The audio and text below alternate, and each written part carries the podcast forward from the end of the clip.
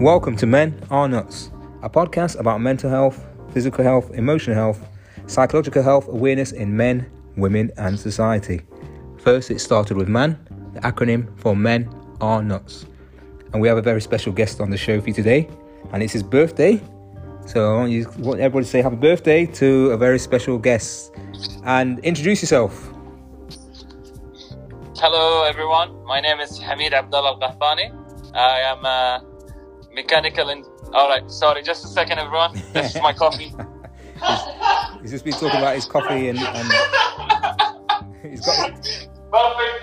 he's got his coffee, he's got his cigarettes, he's got everything all laid out on the table. He says, yeah, I imagine it's something out of, what's that, not Goodfellas, what's that programme? Is it The Godfather? That's how I imagine that he is right now. He's sat on his chair, drinking his coffee with cigarettes and everything sprawled, papers and everything sprawled out on the table.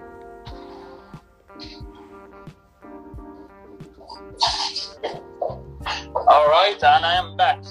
Yeah, I've just been telling the listeners that I've just pictured you as when you said you're a bit of a drug lord, and you've got everything sprawled out on the table. You got your real notes, your 500 real notes, all sprawled out, and your coffee. Oh yeah. And you're actually almost accurate because right now I'm in my office, my man cave is basically where I stay. So, back to where we were saying, my name is Hameed Abdullah Al Qahtani. I'm a mechanical engineer, a bachelor degree holder. I work at Qatar Petroleum. Currently, my position is as a cost estimator and quantity surveyor, which is not really a big role important to what we're going to discuss today.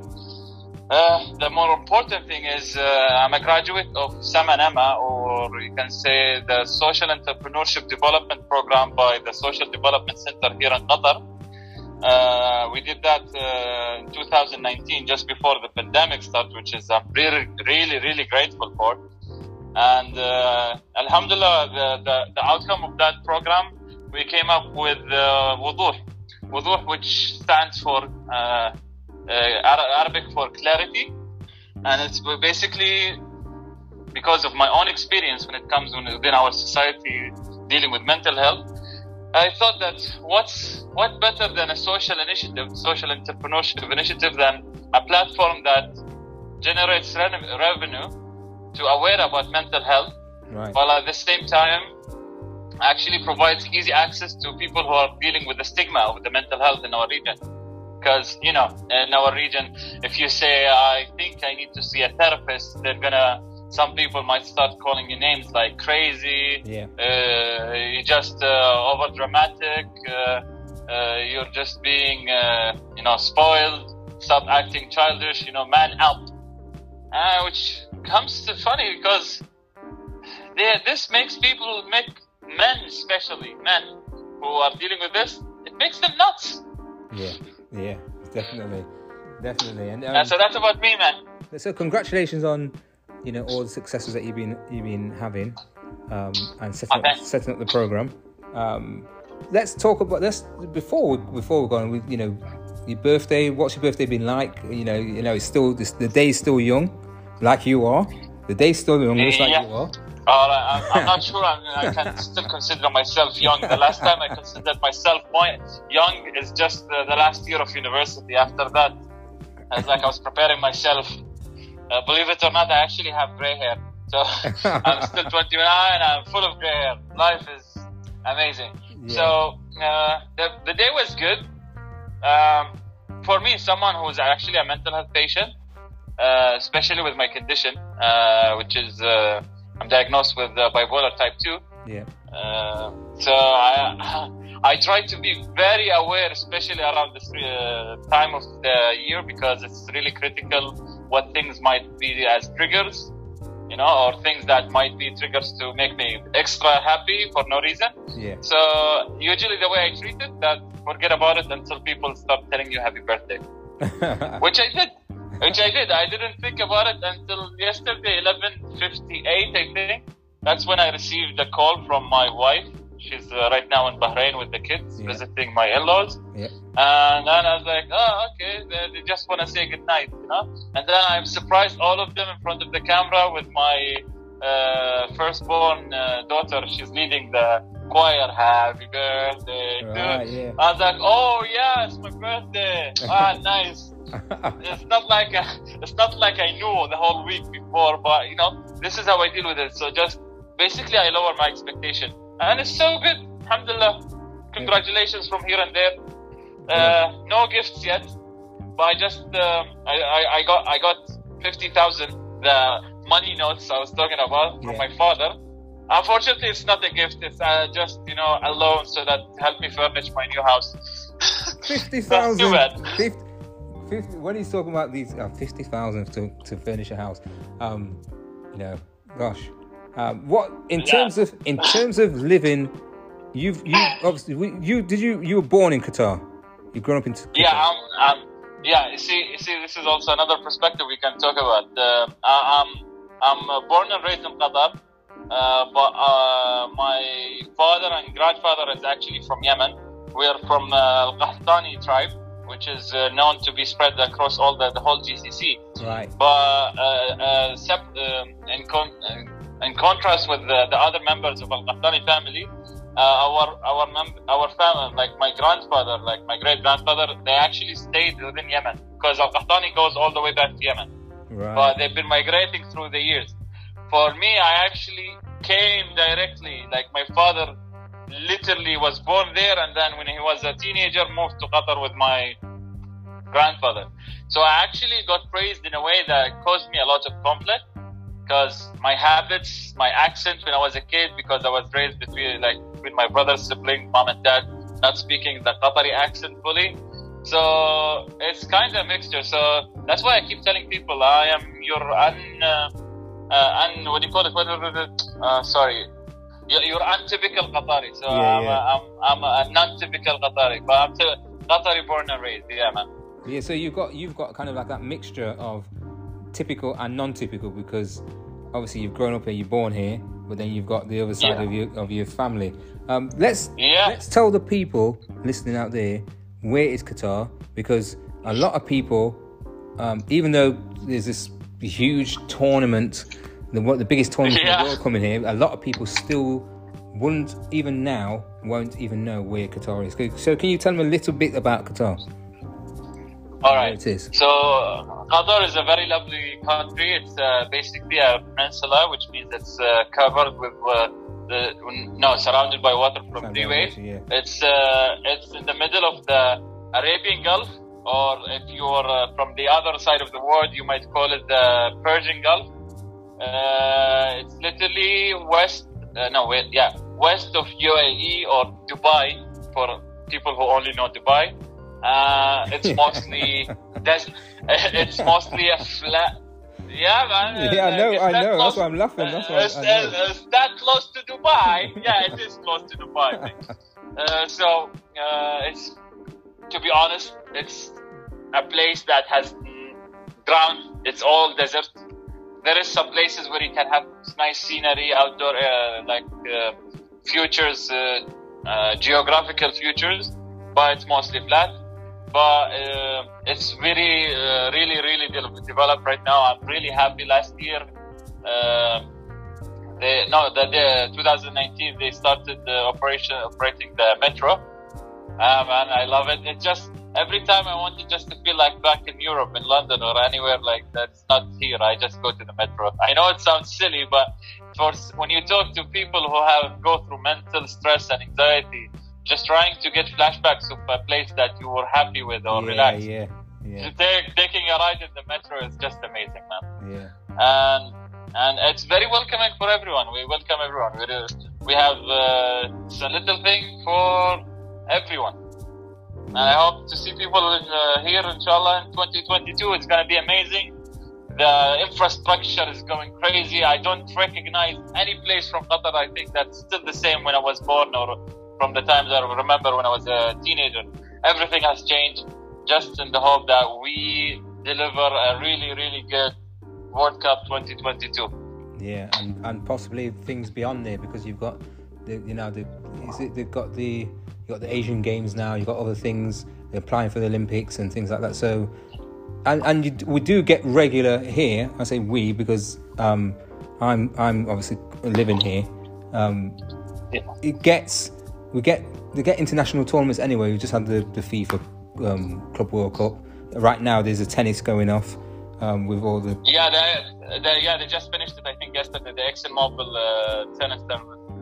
Yeah, it's basically one of the things that the Qatar 2030 vision emphasizes on, which is what connects people. And come on, let's think about it. Actually, when you're talking about communities and having everyone connect together. Well, they actually did a really great job by choosing one of the things that connect everyone. Sports. Sport is not a language. It's not. It doesn't have a gender. It doesn't have a bias. Sports is for everyone. So since I think 2000, in the early 2000s, starting with the 2006 Asian Games, they went all in when it comes to sports because they realized, okay, we don't want to be tourism. You know, Dubai did all of that, they have all the tourism. But after all, there is going to be a newer place, a better place to do tourism, special events and all of that. So they focus when something that is more important, that brings more value to the societies, to the communities, which is sports. And it's doing really great. Like, as you said, the Asian Games started in 2006. And then they had 2019, the world tournament for athletics. I don't know what they call it, but basically the world championship. The javelin, jumping, and the world championship. World championship for these kind of sports. Also, as you said, the club World Cup. Also, they had it a few months back. As for me especially, let's talk about me now. I am not a sports person, so for me, I'm not actually interested in all of these. But I'm pretty sure for anyone who loves sports, being in Qatar is just gonna be amazing. Like, imagine you can watch a Liverpool match or Bayern Munich without having to travel to Europe. Yeah. You're just sitting here. Yeah, and when you said just then, let's just talk about you. I can hear it in your voice that. We are actually talking about you in a sense, even though we're talking about Qatar, because in your voice I can hear there's a heightened sense of expectation and there's some joy there that you want to see. What you're seeing is good things in a sense happening in Qatar and the infrastructure. So then it has an impact on the community, such as yourself, the people who are born and bred here, and then people who are coming into the country from various places and coming in for tourism and things like that. So it's having a massive impact on people. I always talk about the weather, and maybe you can. I mean, I've tried to explain to people, what would you say the weather is like here in terms of on a yearly basis? All right, the weather. All right, for everyone hearing this, yes, it's just like how you imagine it. If you come here during summer, you're gonna be grilled. You're gonna be well done in less than 10 minutes. Yeah. But luckily, we have something called ACs now. Okay, so we don't walk outdoors in the summer. All right, so we drive the car, and when we get from our house that has AC, we go to the car that has air conditioning, AC. We go to the mall that has AC, and then we go maybe to a restaurant that has AC. For anyone who's gonna be like, yeah, but the sports World Cup is in the stadiums. Sorry, I'm getting in the mood of impersonating aggressive people listening to that. So I just want to say. Thankfully, Qatar became one of the leading company for air cooling open spaces, and it's been tested, and you can see so many videos about it. The stadiums are like, mwah, it's amazing. The temperature outside reaches all the way to 38 Celsius, 40 Celsius. Inside the stadium, although it's an open air stadium, you're enjoying 18 Celsius. 21 Celsius temperatures with the cooling fans, like you can feel the breeze, you know? It's just so good and relaxed. I actually went one time, not for the match, I went just to witness this, and it's just fabulous.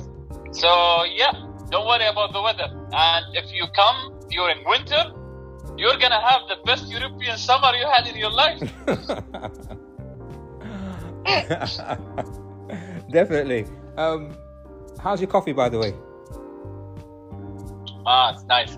Let's do a promotion for them. Exit coffee shop. Your break from life. When you're anxious, when you're stressed, and you're looking for an exit out of all of this, just order Exit coffee. The best coffee in Doha. Fantastic. Let's chat about like you say, life and you, and because one thing, and it shouldn't really surprise me, because we are all mental health. We all are, because everything that we as human beings, we are mental health. So whatever affects, we have different effects. Yeah.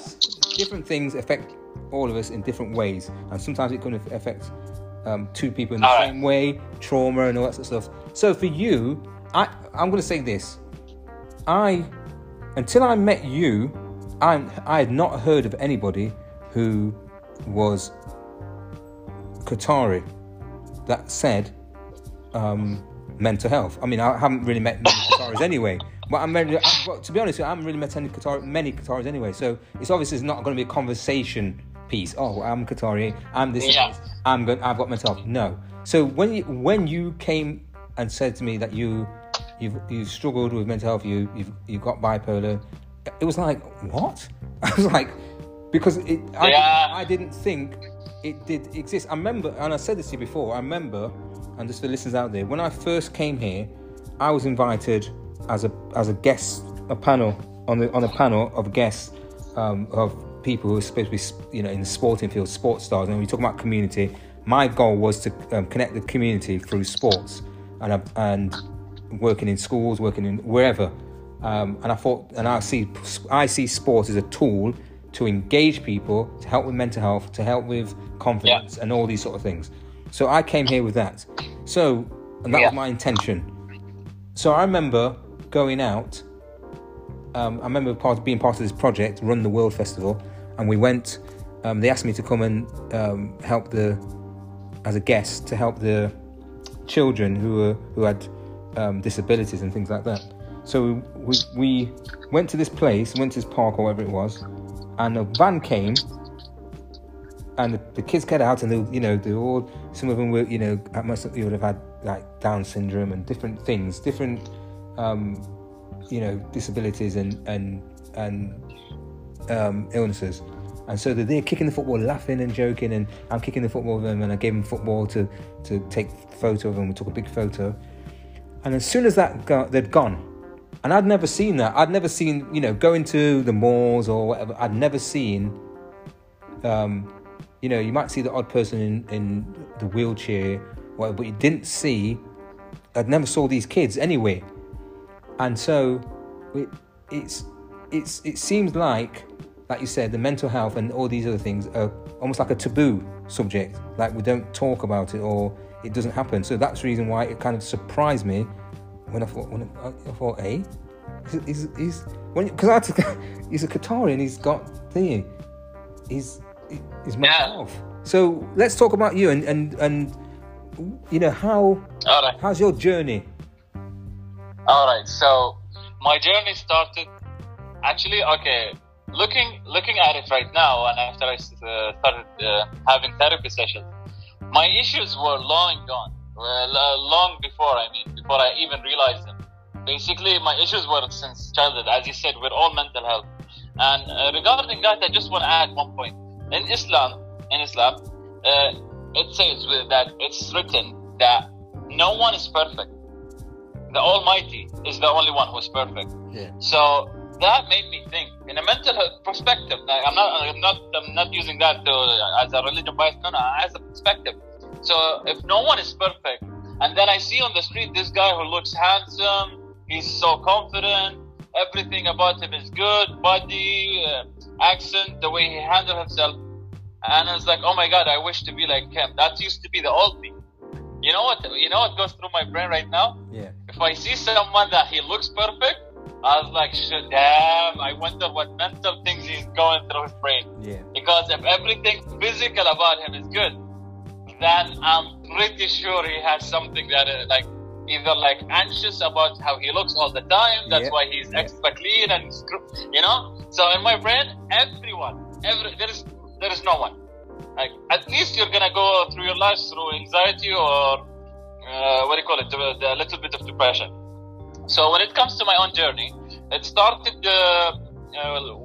way back, I think 2016 or 2017, when my supervisor at work was telling me, There is something wrong with you. And I kept hearing that word a lot from him. And he's not saying like, you don't know how to do your job, you're not being punctual. No, he's like, he just summarized it. There is something wrong with you. So after 1 year of trying to actually please him, I was like, you know what? It must be in my brain. Let me just see a doctor. So I asked a friend of mine, who's also Qatari, who was going to see the therapist by secret, to the point that he actually was making me drive him there so that he doesn't go with his own car, so that no one would pass in front of the clinic. Wow. And recognize his car. See? So that's the difference between me and him. He was doing it secretly. So I told him, I want to see this. He's like, no, you don't need it. You know what's funny? He told me you don't need it. He's diagnosed with bipolar type 1. I actually was diagnosed with bipolar type 2. So I, after starting seeing the therapist and trying to get things sorted for me, I was laughing in his face. I was like, see, man, we're friends and buddies. Even in the head, we're the same. We have the same thing going on. Yeah. From there, it was a struggle even dealing with my family. I didn't even tell my family because I was doing it secretly at the beginning. The only one who was aware about it was my wife, because after all, she is living with me 24 hours and hopefully for the rest of our life, we're going to be together. And I just saw the reaction of the community that no one is doing anything about it. And after reading a lot and researching, mental health is not a one-man job. You know, you cannot just, if someone is going through anxiety or depression, it's not like, as they say, man up, or like, carry yourself, you can do this. No, it requires support. Just like if someone gets a physical injury where you break your leg or break your back, usually at the first few months after the injury or the accident, which is, let's say the accident here is that something happens that triggers you to go into a deep depression. Usually there's gonna be support the whole time. Let me help you carry this. Let me help you do this with you. Yeah. But because we deal with mental health issues in a personal and an isolated way, we tend to actually recover very slowly, if we recover at all. Some people to this day, their personality and perspective of life changed fully because they couldn't deal with depression in a proper way. So the first time I got the opportunity was when I realized my daughter is growing up, and I was like, I'm not going to let my daughter grow up in a community like this, especially that the disorders I have, when I read about them, they're actually, it's not confirmed, but some of the research says it actually might be genetically inherited. Right. So I was like, I'm not gonna just stay still and make my kids grow up in a community where they don't accept and support mental health patients. So I'm gonna do what I can. Let's start with the first thing. Speak it out loud. Hey, what's up? What's on? I'm depressed. Oh, why? I'm just going through a depression phase right now. It's a thing that happens with me with my bipolar. And then everyone was like, what the hell is bipolar? And that's it. Sometimes the reaction is like, what the hell are you talking about? You're just crazy. Stop saying these kind of things. It's like, it's all nonsense. But what can we do? Like, if people are not aware, then they're not aware. We just work on it. I got my big shot, as I told you, when I got into the Social Development Center. at the beginning of it, the program, like the social entrepreneurship, I was like, from the interview, from the application, I showed them that I'm going in because I'm someone who is sick of the community not facing the issues, the stigmas we have that is stopping us from developing and becoming a better community. I did the same thing with the personal interview. Let me tell you this. I poured my heart out in the interview. I almost cried. They felt sorry for me because I was like, I'm doing this because I want to make a change in this community. And I something tricky, like, okay, let's talk conspiracy now. You see, as a mental patient, I always have these conspiracy theories. I didn't bring up the topic about the mental health to choose the topic as to go through with the program, because in the program you need to choose some issue, like a problem that we have, and what is the MVP, minimum valuable product, to solve this as a social entrepreneur business plan. Some guy came up with like, okay, we want to develop a product or a service to deal with the stigma of the mental health. So automatically, as someone who's at that time, I was until now being a mental health advocate, I went all in. I was like, it's like, now choose your teams, like each one convince someone to discard their idea and join the other to make teams. I went and I shook this guy's hand. 2 weeks in, he's like, yeah, he got disqualified. So my conspiracy theory in my brain, the people at the Center of Social Development actually planted him in to see my reaction if someone pitched an idea about mental health. Yeah, to see my reaction. So that's like, because I didn't pitch it. I didn't say mental health.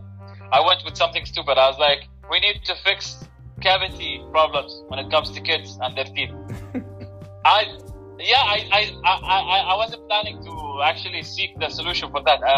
My mentality was, all right, let's see what drives me the most and join it. And alhamdulillah, I joined it, and we got the first place. Fantastic. For our initiative. Fantastic. Which is really proud. Fantastic. Yeah, I cried a lot, man. Fantastic. And so, you didn't mention. Let's go back now. You said you've lived in England, you've lived in England, or you worked in England, or various places. Because I want to know what led up to. I want to know a bit about you, and I'm sure the listeners want to know a little bit about you growing up in Qatar and growing up knowing that your family is in a different country and things like that. Because I want to know what led up to the point where you would have first thought to yourself, I'm struggling mentally, or what caused it, and then obviously the diagnosis. All right, so the way to break it down, it's not like I suddenly realized. I suddenly realized like I might have mental health issue, but the thing is, I kept deceiving myself. You see, as a teenager, we're not fully aware because, unfortunately, our community back then, the internet was not that much as popular as now. Yeah. To research and read and know what to do. So I grew up in a mentality that just go through this phase of your life and it will get better. Go through this phase of your life and it will get better. So, in the elementary school, I was being bullied. Amazingly, I was a big boy since I was a kid, but still I was being bullied. And I wasn't the kind that was, who would actually defend myself. Yes. I remember one time, there was 3 kids at school who jumped me, and I hope my brother, he's not gonna listen to this, who jumped me, just so that we talk about the mental trauma that happened, and I still dealt with it like, oh, this is normal life. I remember I was in school and 3 kids jumped me and they started like kicking me to the ground, and I looked with my eyes, I glimpsed my brother sitting inside the school bus just looking at me like that. So that's one thing. So I kept telling, no, it's okay, just grow up. When you grow up, no one can hit you. So I grew up, no one can hit me because I'm a big guy now, but I'm still being bullied. That's okay, just grow up, they're gonna be more mature, you know, you're the big guy, don't go down to their level. And I kept going through this phase all the way to university. By the time I reached university, I had I had this rebellious phase where I actually wasn't hanging out with any Arabic dude, like any of the Qatari guys with me in the scholarship or the other Arabic guys. I was literally in an international student group, and there was the time for me to shine. Actually, I realized I'm very likable. Everyone likes me. Everyone keeps telling me don't change. So why, when I'm in the Arabic community, you know? Yeah. Why am I getting bullied? I still, look, all of this, I'm still not aware anything, zero, about my mental health. Until we reached the point where I told you about work. And then I sat down and I was like, all this time in my life, like I was just waiting patiently that everything will get better. I'm going to become the man I want to be one day, like being able to be responsible, fully deliver all of that. Because, you know, with bipolar, you get the depression phase and the mania. So in the mania, you do crazy things, you spend money. And with the depression, you just have the tendency not to go out, you sleep a lot. So that caused me a lot of issues when it comes to timekeeping and commitment at work. Yeah. So then I started seeing the therapist, and with a few sessions, you start learning something they call it. Because I'm not an advocate of medication when it comes to mental health. Yeah. I'm very clear about it. I just like developments. You understand yourself, just like when you have an engine that doesn't fully function, but you can still use it. You just know how not use it in a way to destroy it. Use it in a way to keep it running for the best time possible. So we did this CBT, which is short for Cognitive Behavioral Therapy, which is basically kind of reflecting to understand what's going through your mind, what's the emotions like, what causes these emotions to surface. And I started looking back through my whole life, and I started realizing my whole life was phases of me like being extra, confident, and then just being depressed, extra confident, depressed, and all of that. So it just makes me, I think this is one of the points that actually made me get really angry, that if our society was aware and proactive when it comes to mental health, my childhood would have been much better, man. Yeah. And, yeah, literally. And since, because the parts where we spoke, when you spoke first, and there's the reason why I keep coming back, is I'm trying to work out where it actually, and this second part is now where you're telling me you can probably see where it started. It's probably stemmed from the bullying, because as a child, because quite often a lot of our traumas don't start like when we're 40 or 50. It can do, but it tends to start at a young age, and we kind of it manifests. And because I was going to ask you, did you, when you were being bullied, because even then you said something about your brother. Did you get anybody? Did anybody come to help you? Did you speak to anybody about it at that age? I spoke to my family, of course. They said nothing. Sorry, I didn't speak to my family. No, I didn't speak to no one. I spoke to my brother. He's like, no one told you to get in trouble. The thing is, I didn't get myself into trouble. There was some guy who was annoying me, so I just pushed him, and he tried to grab someone's, like another student, so that he doesn't fall, and he ended up cutting his, with his nails, making a scratch in his face that caused him to bleed. So that kid called his cousins, and he's like, this guy pushed this guy to me, so that I got injured. You see? Yeah, so that's where it started from, yeah. No, but actually, now I understand your question. It goes back even beyond. So, what do you call it? Growing up, I realized that my father, I cannot convince him to go to check therapy or anything, but I'm pretty sure I think he has some of the disorders that is similar to what I have, because I remember things I shouldn't remember, man. I remember things when I was like 3-4 years old, and most of them, they're not happy memories. Yeah. So I think that what happened with me, I'm not sure you're aware, but even though let's aware the audience that's listening to us, especially for bipolar, the people diagnosed with bipolar, the bipolar is, if you have it, it's in your DNA since you are born. It's just waiting for the catalyst or the trigger to trigger it so that it will start the cycle. Yeah. So I believe what happened is I was in such a young age and I witnessed something. Most likely my father being abusive to my other brothers, you know. For nowadays it's abusive. Back in the day it was just how you discipline your kid. You take a straw or whatever wooden stick and you just hit them until they learn the lesson. Yeah. So I think that caused it caused me to go into the trigger phase, or like for my bipolar to get triggered in a very, very early age, because my awareness is so. I can't explain. Like so I'm vivid. Aware about everything happened to my life. Yeah. And it's not vivid. I remember most of the things, like everything happened since I was 4, which is not normal. Yeah, that's what I mean. It's so vivid. It's so there in your face, and you remember everything. It's so. It's like it happened yesterday. Yes. Yeah. Yes.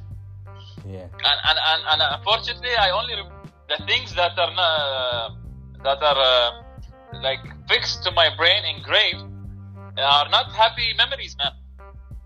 It's mostly, I remember the time we had this argument at the house.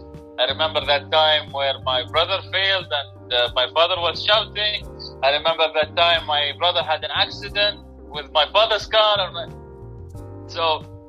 I remember me being bullied. I remember that someone stole this thing. So I had this basically because of all the things that's going through my life. I'm pretty sure a lot of people go through things in their life. I had the tendency to only remember the bad things, unfortunately. Yeah, so I was going to ask you, do you remember the happy times, the good times, and things that are, you know, that because like you say, you remember in certain things from and just a few. Just a few, man. So like, basically, your childhood was very. You would say then, your childhood was, in a sense, unhappy, you know, because like you said, you got images of unhappiness, unhappy things, and then you become a person because of those things. You become bullied. You get bullied. So that means that's another childhood thing. A trauma that's happened to you, and that's another bad thing that kind of just, so that tips it over the edge in a sense. So it's basically like a really, really bad kind of a loop. The thing is, let's be clear, I had some happy times, but because of me focusing on the negative thing, and because of their repetitiveness, the only thing I can remember is. So like there is a few things I remember from my childhood.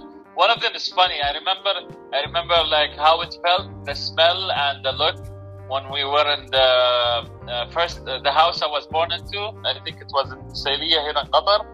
I was like 3-4 years old at that time. I know you're gonna tell me how, like, if anyone who's into like brain and memories and everything, they're gonna tell you kids shouldn't remember anything below the age of 4. Well, I remember. I remember mom cooking us burgers, because at that time we were talking 1996, 1997. At that time there was no such things for our family as McDonald's and a cafeteria that's cancer or Hardee's or Burger King, because my father was a single working dad who has to feed 7 boys and 2 sisters. Wow. So I remember that, like, the burger, because that means like everyone is happy, like this is a reward, you know, like having a burger, like, you know, they're cutting the buns and everything. It was a special day, so I remember that. Also, I remember some of the times my dad would take us to Al-Bidr Park but before they change it, like here, for anyone listening, Al-Bidr Park, it's one of the best parks available in Qatar. It's opposite to the Corniche. Yeah. I hope you will. If you come to Qatar, come visit it. You'll love it. So I remember also that he used to take us there on weekends. Wow. So yeah, it's a few. This actually made me try to be a better person. That okay, I need a more collective memory of the good things that happened in my life. I need to start appreciating the little things. Yes, and just recollecting, and like you say, even talking about it, because like you said, for boys and growing up to males, we struggle to talk about some of the things that we go through or that might be bothering us at the time. And like you said, you didn't speak to your brother, but you kept things in. And some of these things live with us for the rest of our life, but if we keep them in, there's no way to let them out. There's no way to let them out. And what happens is those negative things then start to manifest itself. Manifest is the word, man. Yeah, it manifests itself in negative thing, and we're constantly thinking, and we don't see until we start speaking and start to open up to people. It's not until then we start to see the good things, like you said then. Talking about, you've mentioned going to the park. You mentioned, so many things there that were very positive, but in initial reaction is to talk about the traumas and the things that you've gone through.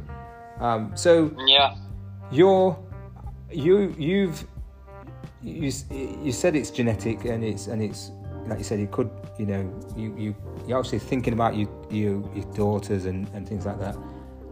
For you, in a sense, then, after you went, did you say you went to university? Yes, you went to university. But did you go to university, and were you struggling then, or when did you when did you find out? What was the catalyst? What was the kind of main thing that made you realise? Yes. Okay. And also, I was going to ask you as well. Why did you get therapy? And how did you get therapy? Did someone push you to it, or was it you thinking, I've got to sort this out? All right. So going back to uni, I started foundation in Newcastle University, into Newcastle program, and that year was okay. I was trying to be like, you're a Qatari, you're here, so stick with your fellow Qatari guys.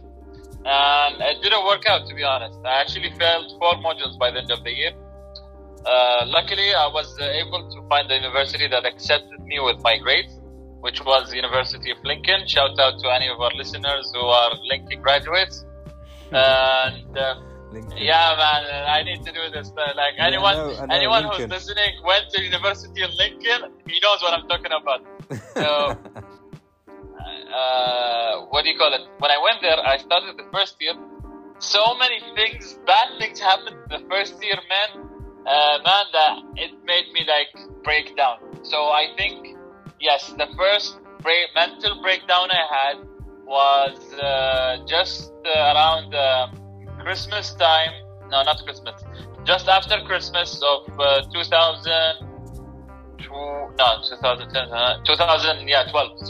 early 2012, I've had it. So I was smoking cigarettes excessively. I was drinking a lot of Red Bull. Not being able to sleep a lot, all of that, and it's not because of anything. It went to the point that I was actually started hearing noises inside my apartment, man. Wow. Yeah, and luckily because I was in the UK, I went to the consultant, like the student consultant, and I was like, this happening to me, and I thought I'm gonna be like, you know what, man up, get the hell out of here, and stop making random stuff. And the contrary, the lovely lady, she's like, it's all right. What can we do for you? What do you think will help you? All of that. I was like, okay, I might need to really find a new accommodation. The deadlines also, they're accumulating. I'm worried about them. So they helped me a lot. And from there, I think it's the first time ever. It's the first time in my life. I'm already, by that time, I'm 20 years old. I was like, you know what? I'm going to put myself first. Because until that time, I was like, I need to make my family proud. I shouldn't, I shouldn't do anything that will shame, make the Qatari or the Arabic community, Muslim community to shame. So I was like, you know what? That's it. I'm done. I'm going to choose myself. Whatever it takes, let's go. So from that day, I started just hanging out with international students, and I didn't even talk about my issues or being bullied. It's just being accepted made me feel better. Yeah, like it made the better part of me shine for the first time. So that's the answer when you said, like, when it all started changing, like the behavior and myself, like realizing that a change needs to occur. But when it comes to seeking mental health, no one pushed me. As I told, as I mentioned earlier, I reached a point with my supervisor at work after I graduated. He kept telling me, there is something wrong with you. There is something wrong with you. There is something wrong with you. And he just kept saying it every time I failed, whether it's I deliver late or I'm not coming to work in time. To the point I was like, something must be wrong in my head, because physically, and in a aware way, I know what my job is. I know that I should be waking up at time and coming to work on time, but I'm still not doing it. So something is wrong in the processor, in the CPU. Yeah. And that's when I went to the therapy.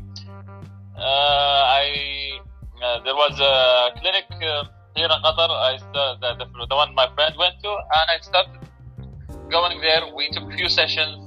Of course, this is a message to everyone who's looking to do mental health, to go to a therapist. Don't just go there. It's not like you're trying to fix your financials. You cannot just go there for one or two sessions and your life is sorted. Therapy is a long-term recovery solution. So you need to be consistent, and you need to be honest with your therapist so that the outcome is something that is beneficial and great for you. I think I was going to therapy sessions for 2 years.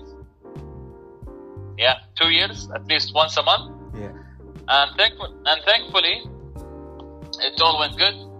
And then I haven't seen my therapist or talked to her for like maybe 2 years. But unfortunately, I went through some difficult life events in the past 3 months that I started seeing my therapist again. Right. I have an appointment with her 8 o'clock this evening. Wow. Yeah, man. Wow. It's not serious. Right. Okay. People go to party and their birthday. I go to my therapist on my birthday. Yeah. Well, you know, it just goes to show where our minds are, where we are in our lives, and where we are in our thoughts, and what's one person's importance is another person's not important. So, you know, what you're doing is very important. So I was going to say to you as well, the point where... I'll go back to this again. The point where you said, I'm going to see the therapist. How did you... Because what I'm trying to gauge is, how did you pluck up the courage? Was it something where you sat down one day? Did you agonize it over a few days? Or was it just something you said, you know what, I'm just going to go? What? No, it's not just... no, it's not... I'm just gonna... It started like this. I'll give you like my thoughts. What's wrong? What's wrong? Why he keeps saying I have an issue?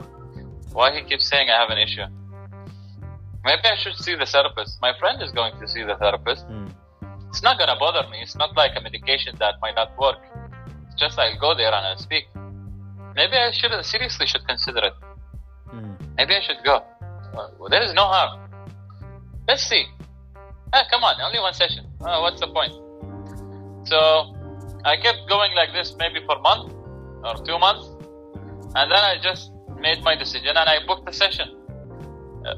Then maybe you can ask me a question, is like, why did you continue going? Like, because I could have went to one session like some people do, and I was like, it's not working. Yeah. I went there because when I got into the door, I am aware that anything I say to my therapist or my psychologist is confidential. So I literally, for the first time in my life, second time, first one being my wife, I went and I literally opened my chest and I pulled my heart out. I was like, this is happening, this. I kept spelling everything that, you know, like you said about the bullying when I was a kid, or when the kids jumped me and kept kicking me in the ground, that I didn't speak to anyone. Yeah. I went in and I literally spoke everything that I had in mind at that time. 40 minutes in, I walked outside with a smile, and my, my life, my perspective of life is bright, and everything is gonna be great, and it's gonna be all good, and just go on, move on, never give up. Yeah. So when I got that feeling, I was like, I don't care what's going on, how it works. I walked in being upset, I came out being happy.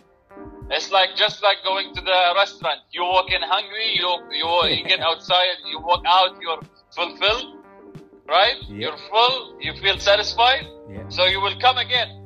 If you go to a restaurant and they don't feed you proper food, you're not going to come again, right? Yeah, I was going to say, depending on what restaurant you go to, definitely. Exactly, that's why I keep saying, like I said earlier, for the audience to be aware about this. Don't just go once and say what you want to say and hide some details because you might be ashamed. And then you expect that the therapist will just fix you up.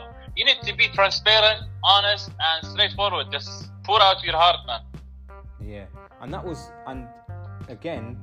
that probably would have been the first times, like you said, you came out smiling and happy. That was like, that must have felt like a weight had been lifted from you after many years. Oh yeah, you have no idea, man. It felt so good. As I told you, that wasn't the first time I actually put my heart out. The first time was to my wife. Yeah, to your wife, yeah. And just gave me almost the same feeling, when I spoke about my life to my wife, I cried. And when I opened my heart to my therapist, I cried as well. Yeah. And unfortunately, in our society, crying is looked frowned upon, like, man up, you know. Yeah.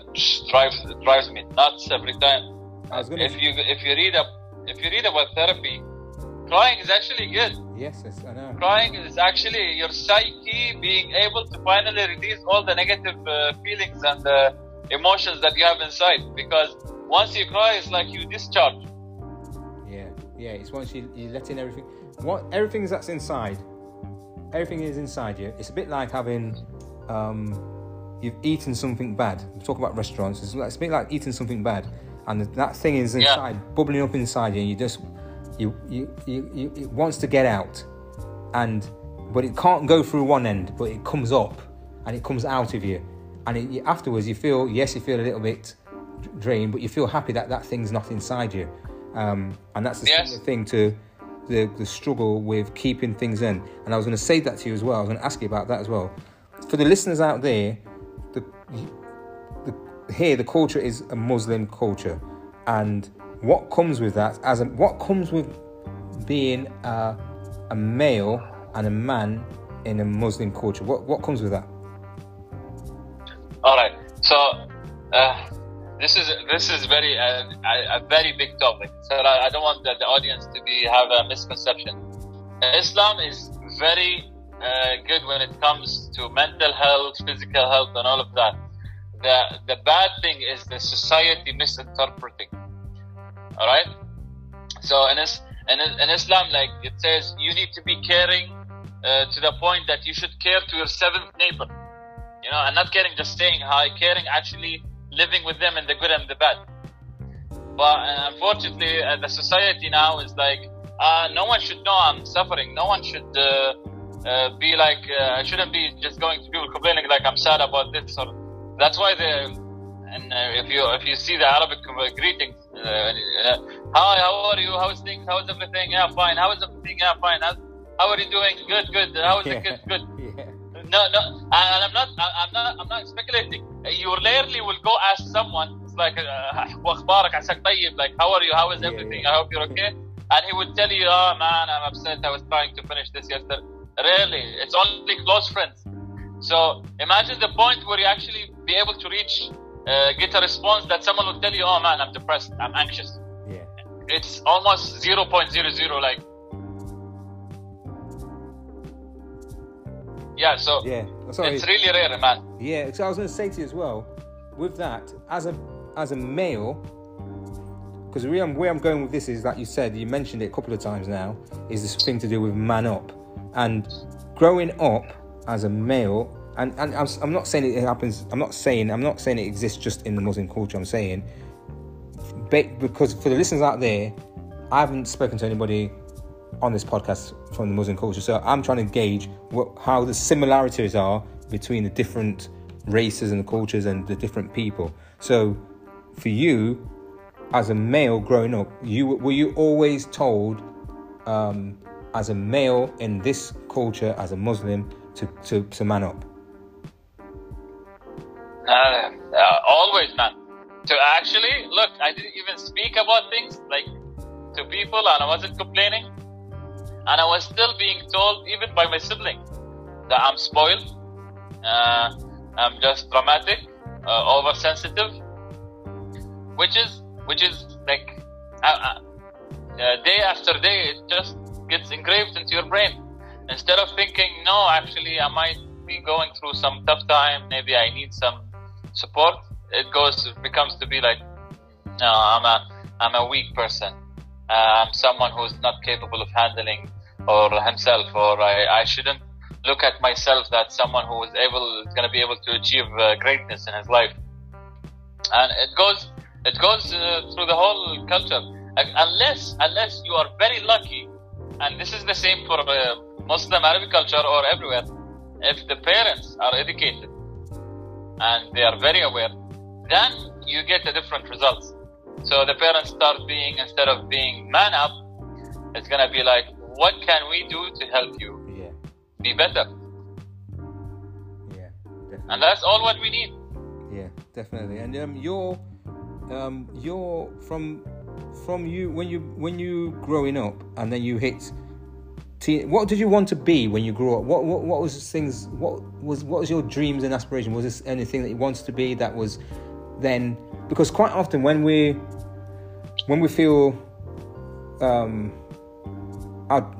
down or depressed or whatever it may be, or we're going through anxiety, or we feel that we think it's this and this, but it's not diagnosed till later, till for a therapist.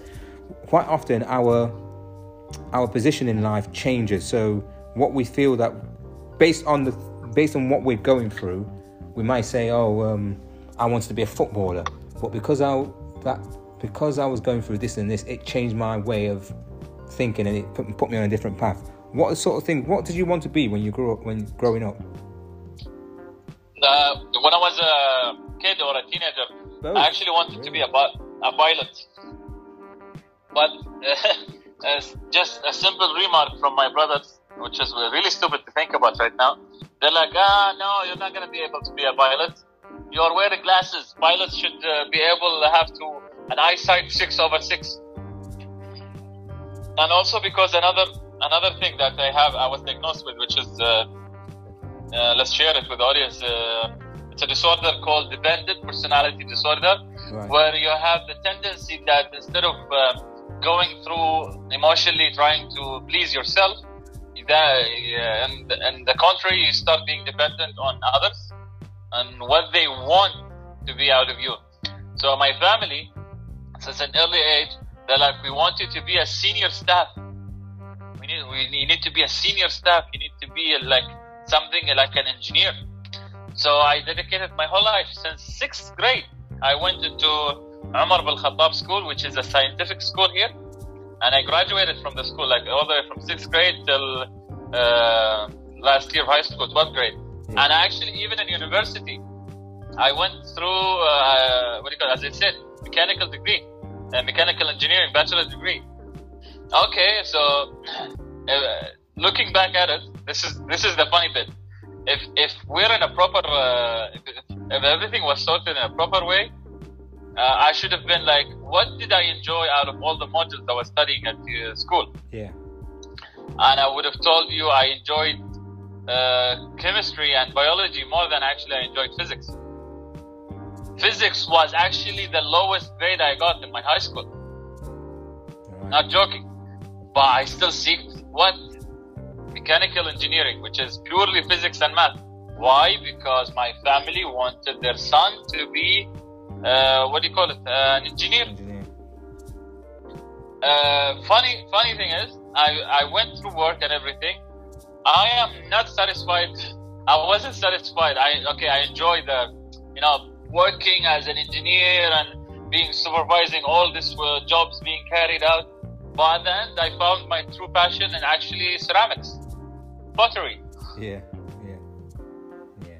Which is something I used to enjoy when I was a kid. Yeah, see, we always go back. It's funny. Yeah, that's a common thing. We always go back to something that we enjoyed as a child. We always go back. So even though trauma, a lot of traumas can start with a child, we go back to that, but we also go back to the other things, the things that we enjoy, which is like saying pottery, which can, it's a therapeutic thing. It helps. Whereas a job, you engineer and all that sort of stuff, it's not for some people. It could be if that's, if you've grown up with that, but it's not a therapeutic thing. Whereas, like you say, that's probably something that can help or has helped you to kind of not think about anything, or if you are thinking about something, to kind of soothe your mind. Another question I was going to ask you is, you went from, because you spoke about Lincoln, and shout out to Lincoln, and we talk about Newcastle. What was that like for you to kind of go from living here to then living in a different country, like particularly the UK? It was the best and the worst thing that happened to me. So let's just explain this. Up to that point, I've never visited a foreign country where they don't speak Arabic in my whole life. Right. And when I traveled there, I'm very grateful. None of my family members are gonna listen to this. I'm gonna make sure they don't, because they're gonna dishonor me so much for what I'm about to say. They literally ditched me, man. Like all the other Qatari dudes, they either had their older brother, like their uncle or their parents coming with them at least to help them with the registration and sorting out the accommodation. I was sent there solo, go deal with it, handle your own stuff. And I think they did this because the perception that he's spoiled, if he needs to man up and handle his own things. He's bigger. He's a grown-up man. And I went there, and I remember till this day. This is funny. I was in the hotel room. I didn't know where to get a SIM card. I didn't know where to go to eat. I laugh at it right now. And the only thing I had is a contact number for a guy who was actually at the university as well, that I talked to him before getting there, so that he will help me sort my things out. And I remember at night, I was so sad to the point I was crying in the hotel room. Why am I here? Started questioning my life thing. Yeah. But as I told you, it went on and it got a little bit better. But then in the first year, when I had my first mental breakdown, at that time, thankfully, I was able to know where to go, what I should do, how can I travel. I adapted, but still inside, I was still depressed. That it's like, what am I doing here? Am I here just because my mentality was, you're here to study. I wasn't like, you're here to gain life experience, to meet people, all of that. No, it wasn't that.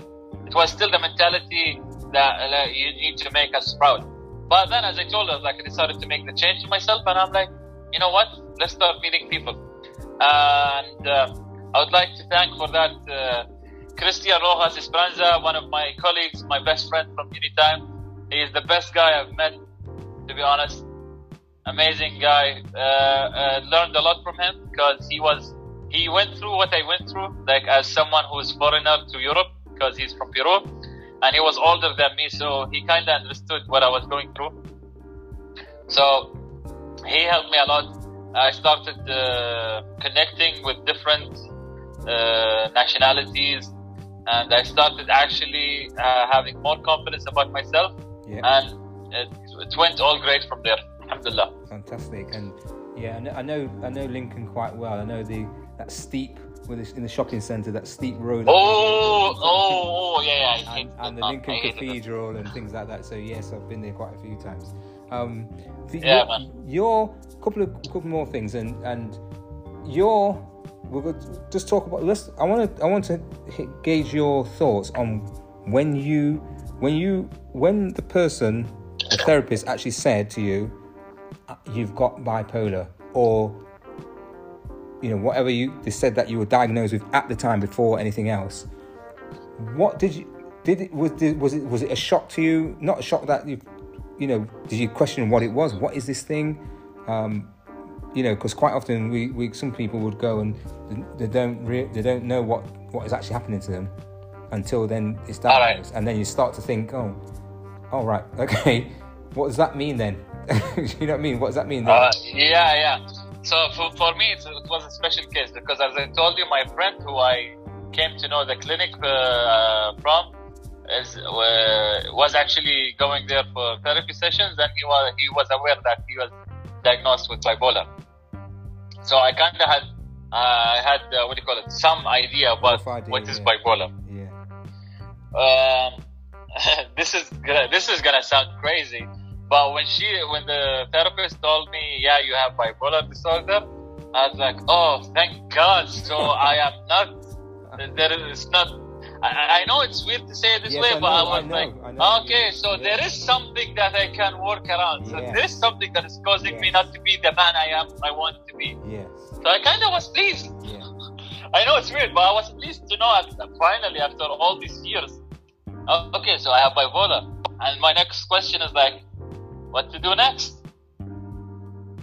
Yeah, and you're right, and it's not this.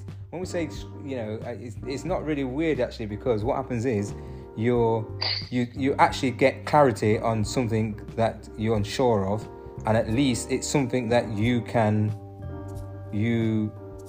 work on. And it's not something that you've gone there and someone's saying, well, you need to go and do this, and you need to go and do this, you need to go and take tablets, you need to go on medication, you need to be in, you need to be sectioned or anything like that. You get clarity on where you can.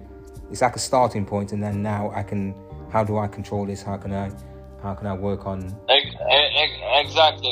And the thing is, unfortunately, also in this is a habit in our community. I'm not gonna say all, but most of the MEE Middle East region, the therapists. From Middle Eastern background, they would just see this, and for some reason, I don't know why we have this culture, they will just recommend medications for you. Yeah.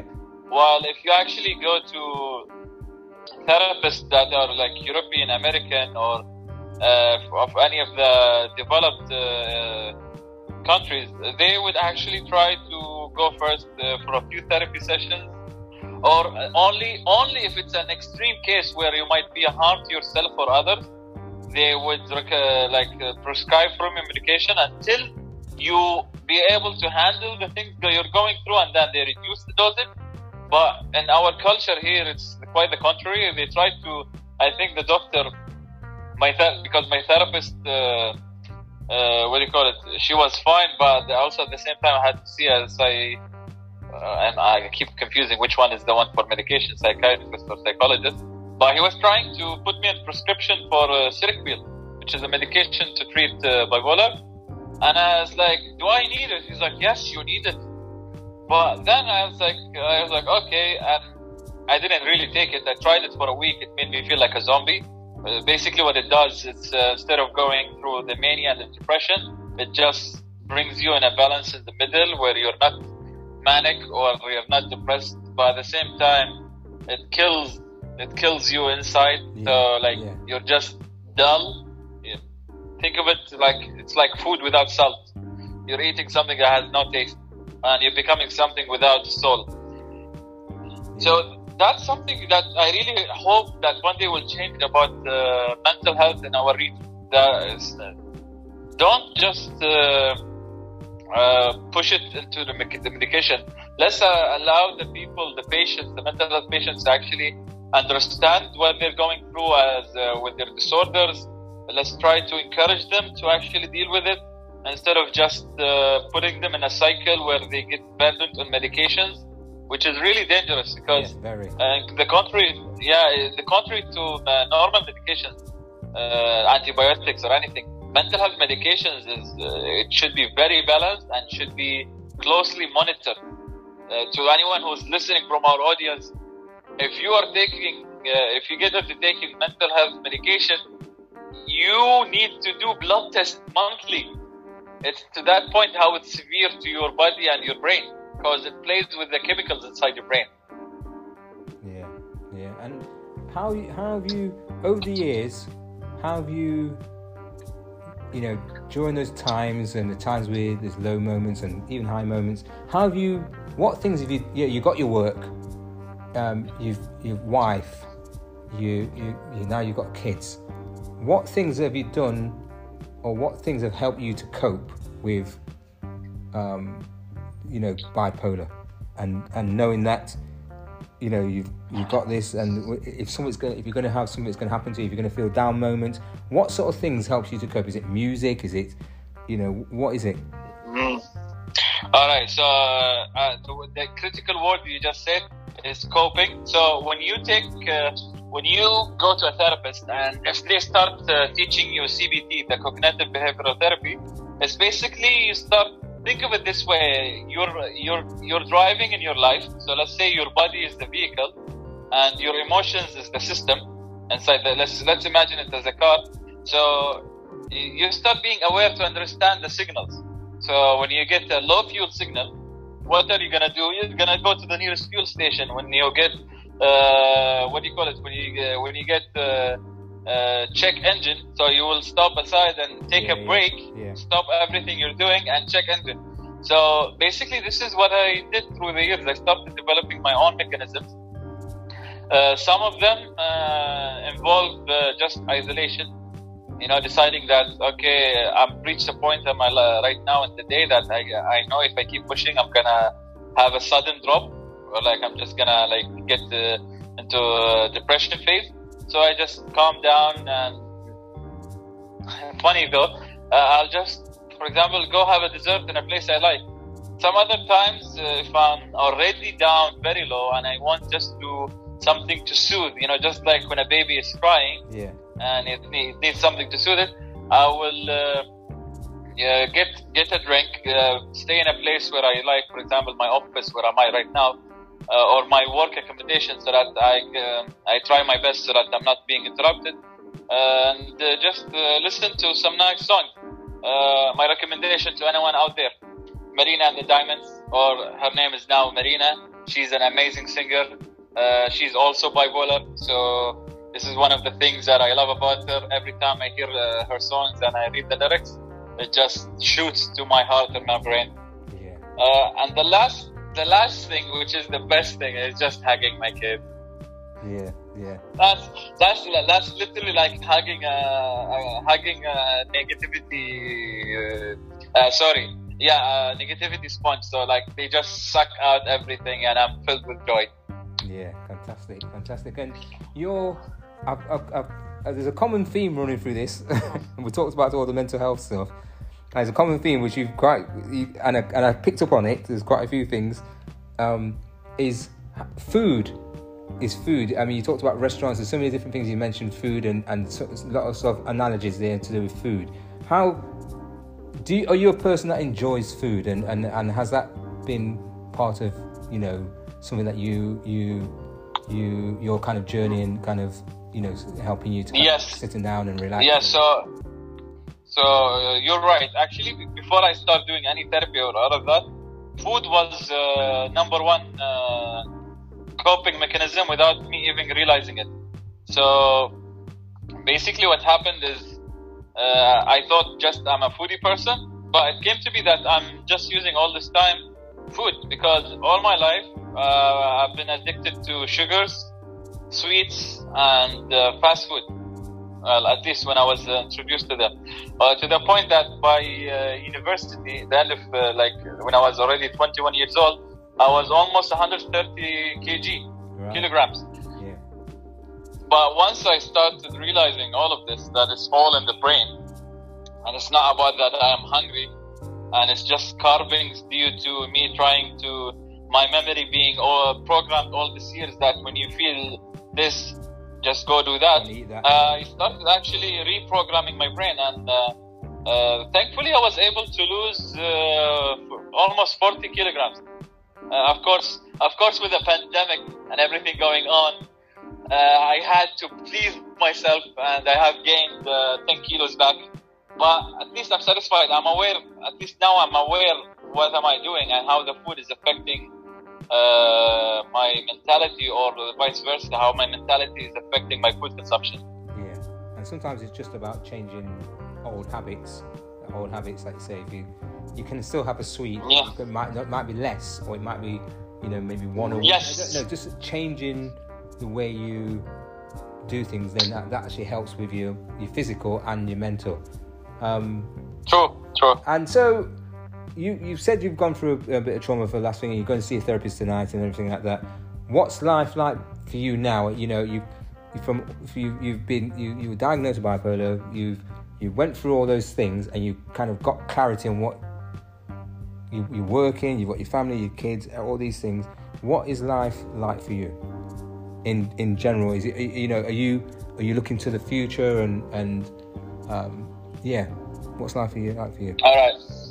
All right, so life right now is basically I'm aware what's going on in my head, but at the same time, and they tell you this in therapy, the future is anxiety, the past is depression. So usually when you're depressed, because of what happened to you, and when you're anxious is because what you have perception that is going to happen in the future. I'm going to fail, I'm not going to be able to make it, how I'm going to get distorted, all of these things. So I just try to live my life day by day and trying my best to be optimistic, because this is something that's why I actually got back into seeing my therapist, that all my coping mechanisms suddenly stopped working. It's like, as I told you, the comparison that imagine like you're driving a car and you get the signals. Yeah. So I went through. I was going through a lot of things that to the point I started seeing all the warning signs together, and I was like, I don't know what to do. That's when you can take your car to a mechanic, and that's when I contacted my therapist that I need to start seeing therapy sessions. But alhamdulillah, thankfully I'm back on track, trying to just balance my life, getting everything sorted for the future. I'm happy with anything God sends to me, like if I'm going to be successful or not, because right now I keep reminding myself it's not about me anymore.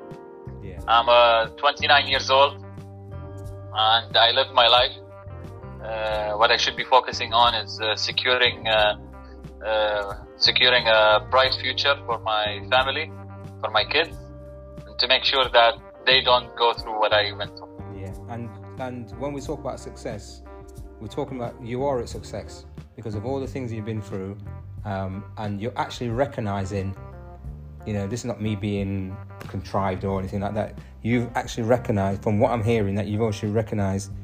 You talk about the car, because some people don't recognize the car until it's broken down, so they're ready to start the engine and it doesn't work. And you're thinking, where am I going to go now? What do I do next? And start panicking. Whereas, because you've been through all those things, you're recognizing when. So if something traumatic happens, or something happens where you it doesn't have to be something traumatic, anything that triggers it, you actually know yourself that maybe this is what I need. I need to top it up, or I need a bit of water, I need a bit of oil, or it needs seeing to. And you're actually recognizing it in yourself because of all the things that you've gone through. I was going to say to you, for the last part of this, let's just talk about what your plan is for mental health in terms of Qatar, and this big project and things like that. What is your plan? Because we spoke about it, and we've been on the World Mental Health Year last year and stuff like that. What do you see as the future for mental health in Qatar? All right. So when it comes to mental health, I know everyone is like they're hating COVID, but from my perspective, it's like COVID was the best thing that happened to mental health, because suddenly the Ministry of Health, all the organizations, the companies, corporate, started implementing hotlines to deal with stress due to COVID. And I'm like, where were you before? Yeah. Why wasn't this available the whole time? But anyway, so without throwing shade at anything, I see the future that hopefully we're going to become a more aware society. People will start appreciating mental health better. And when it comes to my personal agenda, I'm still waiting it to actually fully operate or get wuduh, which is clarity, as I said, for the mental health platform we created, me and my colleagues, to be fully functional and to start supporting everyone. Unfortunately, due to the restrictions right now and regarding mental health itself, I don't want to go into the details. I just put it aside and I was focused on growing my own passion, which is the ceramic. So once, hopefully in a few months, once the whole company is sorted, my ceramic business sorted, I am going back fully 180 degree full speed throttle to actually get wuduh running, inshallah. I like some of your terminologies. Yeah, I'm a mechanical engineer. Sorry about the car. No, full throttle and thingy. So what would you say to people that may be struggling, because again, I'm going to two things here. Do you find that there's a lot of Qataris that are struggling with mental health, and what would you say to people who may be struggling with mental health? Alright, so when it comes to Qataris, yes, I believe a lot of people in Qatar are struggling with mental health issues, but unfortunately they're not aware, or maybe they might be a little bit aware, but they're still afraid of the stigma around it. What I would recommend to anyone who's going through this is read. If you're not going to seek a mental health provider, read and try just to be better connected with yourself. Understand why things happen, why you feel like this. The simplest thing, you can actually teach yourself how to do CBT, which is Cognitive Behavioral Therapy. Yeah. And also I would recommend that people start reading about emotional intelligence, because this is something that is really important. When you become emotionally intelligent, you're able to be more aware about what goes through you, so whether it's emotions or feelings. And hopefully if you become aware, you're going to realize that there is no wrong of actually seeking mental help.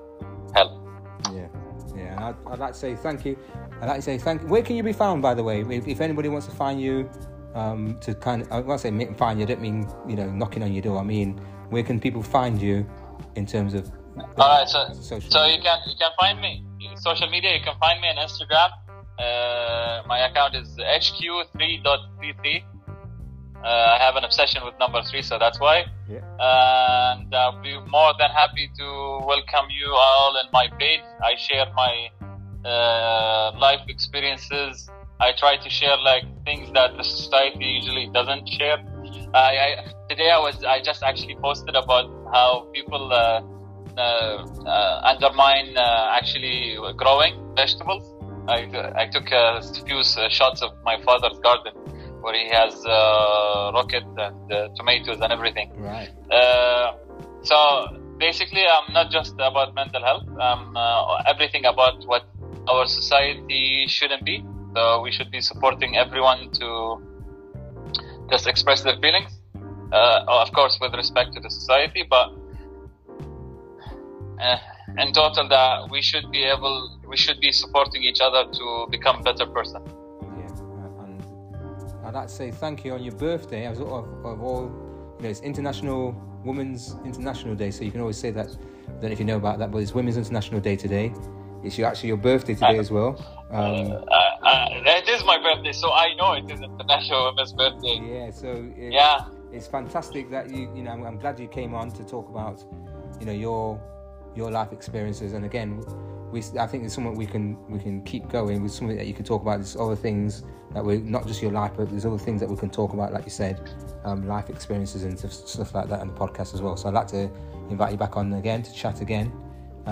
Sure, anytime. It was my pleasure, man. Yeah, and it's fantastic. I would love to be here again. Yeah, and just say, you know, bless to your wife and your kids and you know, your family. So thank you for coming on. And thank you so much. No problem. And that was Men Are Nuts. Speak to you soon.